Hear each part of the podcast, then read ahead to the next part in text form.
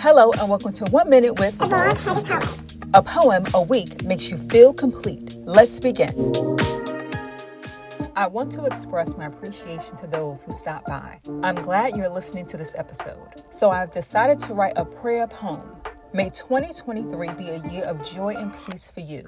I pray God will fulfill your New Year's resolutions. May there be sunny days and bright skies ahead, even when the weather is bad. I hope you remain optimistic and steadfast through any condition.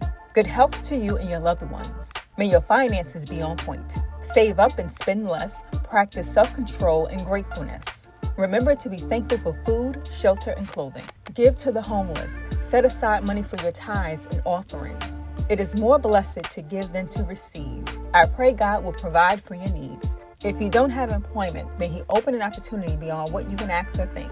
I pray you'd be blessed and content.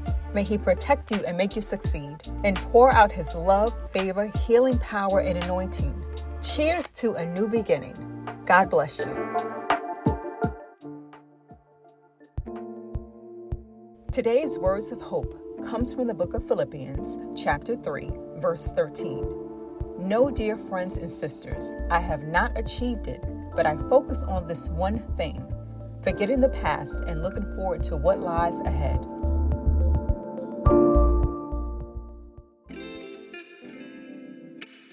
Happy Friday and happy Bean Day. What can I say? How about how about a burrito from Chipotle or some homemade chili? Then grab some jelly beans. Not my favorite thing.